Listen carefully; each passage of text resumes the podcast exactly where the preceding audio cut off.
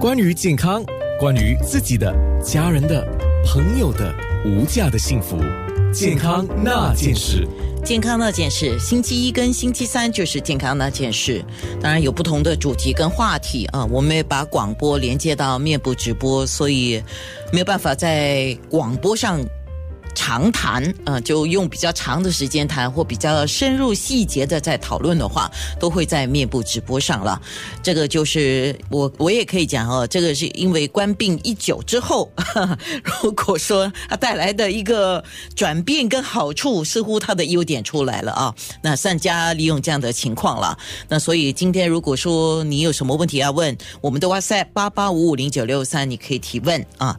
当然我未必有办法每个问题都帮你。问，因为有一些还是要去直接面诊比较容易的，而且是属于比较个人的情况。我希望能够大家一起听了，一起了解。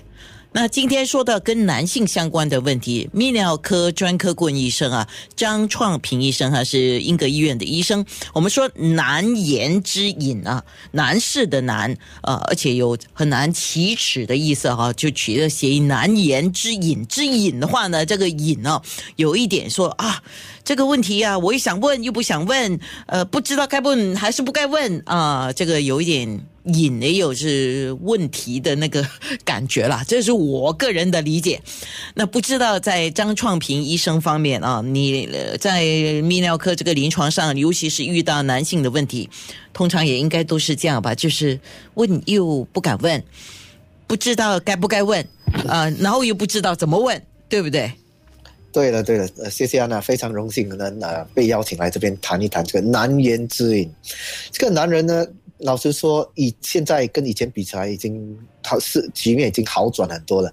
以前真的是男人真的是不好意思提起他勃起障碍还是早泄问题，可是现在因为我们这个社会也也有改改善，医生也有变，比较医生没没这么凶了，比较容易谈话，所以有些医生你谈起来比较比较容易，比而且现在家庭医生。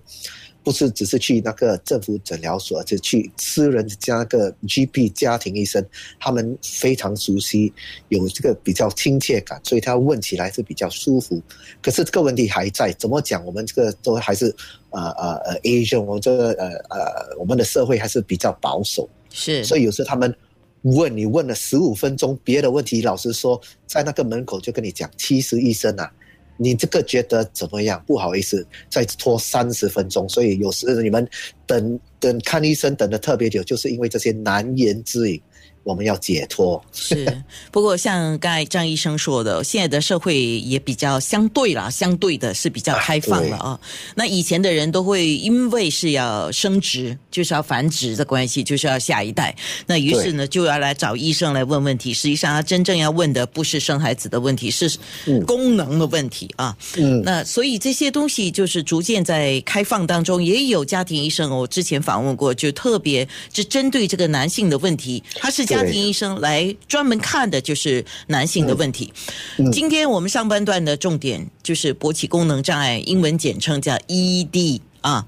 那下半段讲的就是早泄的问题。那有些人把它叫 PE 啊，就是可能这个英文的缩写方便他们开口吧。如果对年轻一代来讲啊，那么真的，嗯，你说对，因为以前他们这个 ED。勃起障碍叫做 important，听起来很难听，是，所以他们调成 erectile dysfunction，就算讲出来听起来 蛮不不怎么熟悉，人家也不懂什么回事。你换成 ED 的话，讲起话来非常方便，所以是有差别的。是啊，那在。临床上啊，你临床经验这么丰富，那刚才我们讲到 ED 啊，或者是 PE 啊，就是勃起功能障碍，还有早泄的问题，这两个病例的年龄层跟发生率，大概目前的情况是怎么样的？呃，老实说，呃，从一个呃年年纪角度，其实越越来越多年轻人会来呃呃来谈这些问题，寻求帮忙。对，寻求帮忙，呃，有这几个因素啦。一，当然社会比较开放；第二，因为现在人开放，他们上网啦、电脑啦，老实讲，对这个性方面非常非常有呃有意思，而且有些是做的过猛，突然间就发现他们精神上有有很多压力有问题的话，他们会发现他们从这个 ED 角度的话，他们发现他们可能就算没问题也以为有问题，没问题也慢慢弄成有问题。PE 的话，老实讲，我们讲 ED 都是五十岁以上的人，现在三十多岁都来，二十多岁也有。PE 的话，老实讲，跟跟年纪呃那个跟岁数呃的的因素就没配的这么准。其实年轻的反而不管是哪哪一个年年龄呃都会有这个可能性呃感受到 PE 的问题。好，下一段我们回来啊，在空中我们直接就进入了 ED 的问题。健康那件事。